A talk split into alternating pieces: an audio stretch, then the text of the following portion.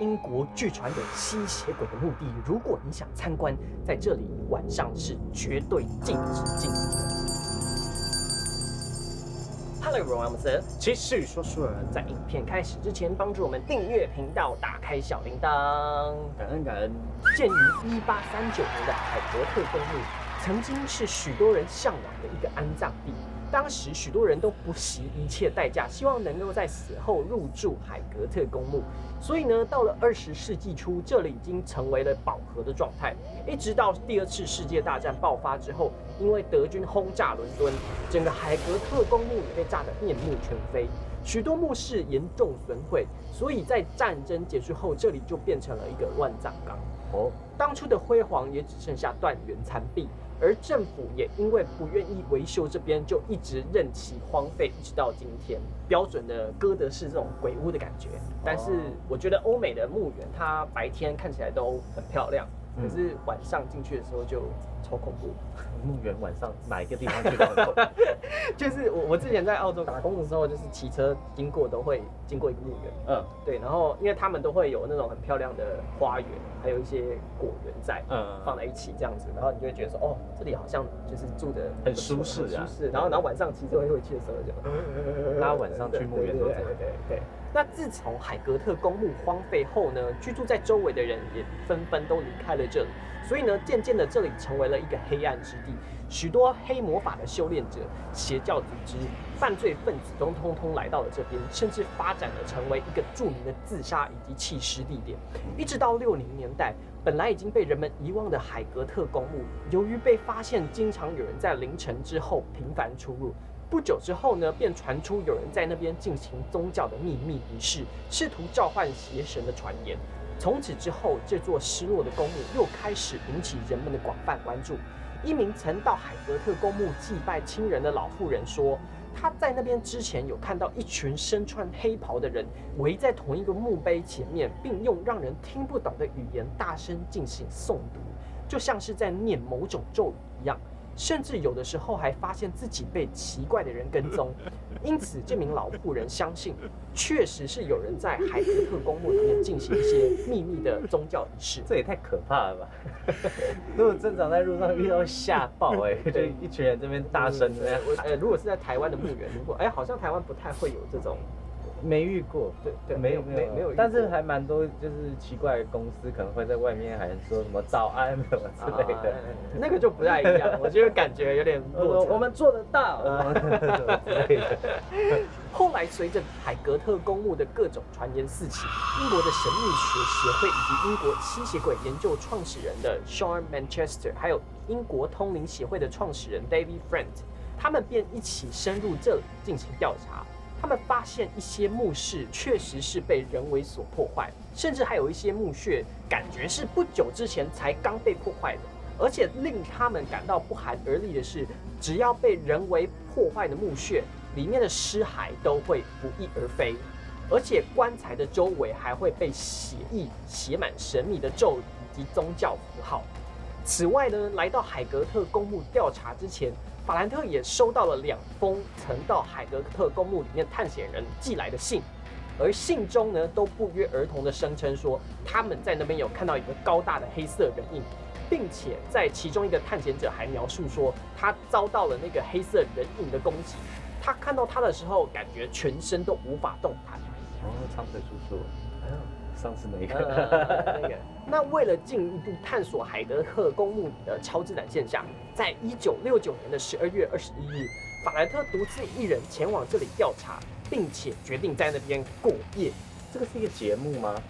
就是对他们有拍成节目，一个电视节目，特别去钻研这件事情。因为正常人不会想，太可怕。试胆大会，对对对对，而且是在寒冷的冬天，十二月二十日。有点像台湾的一些综艺节目会播一个，然后我去我们去鬼屋。对，然后就会有那种很正的女生，然后她突然中邪。对对，可是都不一样的是，我今天这个去调查，这个人是专家哦。哦。对，不是那种什么路边捡来的小魔这样子，他是专家。那独自一人前往那边过夜的法兰特，他决定想要确认说，这里是不是真的有人在进行宗教的仪式来召唤邪神。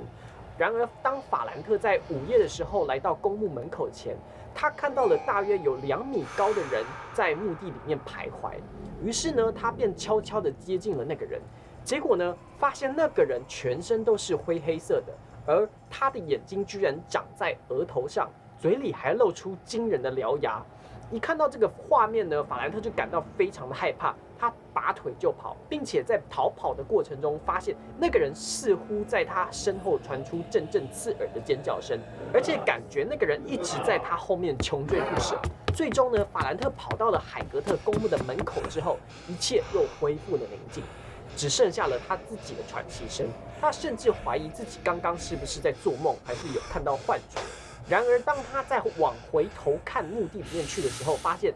刚才那个人已经消失的无影无踪，碰到海漂了。对对，我觉得这是唯一的可能性，或者是说，应该说比较合理的可能性。嗯，是怪物的可能性比较低。但那个时候有拍节目吗？有拍到吗？应该是没有哦，对，应该就是口述这样。他他自己讲到的经历。后来呢，法兰特公开了他这段经历，并且向社会征集说，有没有人也是在海尔格特公墓里面看到这些灵异的事件。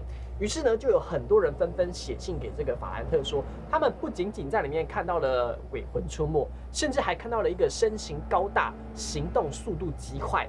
而且会发出骇人叫声的人形生物，因此呢，人们对这个人形生物的描述跟这个法兰特他当晚所看到的几乎是非常相似的。那更诡异的是呢，在法兰特公开他这段经历的几天之后，海格特公墓周围开始出现许多血液被吸干的动物尸体，而这些动物呢，几乎都是因为脖子被咬断而致死的。哦，吸血鬼。对，那。由于这一系列的事件，人们开始对这边感到深深的恐惧，认为说这个海格特公墓里面已经不是只有闹鬼这么简单，里面甚至还可能栖息着吸血鬼。有一些人可能是透过召唤把这些吸血鬼召唤过来的。同时呢，法兰特跟 Manchester 他们一起对这个神秘的人形生物展开了调查。之后，他们也发文表示说，这个人形生物可能是来自于罗马尼亚瓦拉吉亚的吸血鬼王。而他生前则是一个当地一个起源自中世纪专门修炼黑魔法的贵族，但由于在这个权力斗争中失势，而整个家族遭到追杀，所以为了能够报仇，他在死后便由手下将他的棺材偷偷运到了英国，并安葬在这个海格特公墓以后，以等待后来的人将他复活。那刚刚有提到一位老妇人，她在海格特公墓里面看到一群身穿黑色长袍的人，所以呢，很多人就觉得说，哎。那是在召唤他。对对对对，这一切都是有所关联的。那些人说不定是他的后代的手下之类的。对，那到底这个海格特公墓里面真的是不是有这个吸血鬼王的存在？这个传闻就越演越烈。政府为了公众的安全着想，也开始封锁海格特公墓，并且派驻警察在公墓周围看守，严禁任何人的进入，甚至以造谣罪起诉了这个 Manchester 还有法兰特。后来呢，也有许多人试图偷偷溜进这个海格特公墓，想要一睹这个吸血鬼的真面目。但是，所有想要偷偷闯入的人都被警察发现，并且逮捕。而为了证明自己真的有看到，一九七零年八月，法兰特邀曼彻斯特。一起再度来到了这个海格特公墓，并且还准备好了十字架跟这个桃木钉，那试图想要抓到这个吸血鬼，来向人们证明说我没有疯，我真的有看到这个东西。但是最终当然是没有抓到这个吸血鬼，他们两个人也遭到了警方的逮捕，并且由法兰克负责的这个英国通灵协会也遭到了查封。而 Manchester 为了自保，突然就反口声称说：“哦。”我没有看到，就是这个都只是我在恶意炒作而已。突然开始否认了起来，但很奇怪的是，为什么警方的介入会让这个事件变得这么的严重？所以很多人就觉得说，会不会政府也是在那边，呃，有个什么实验场之类的？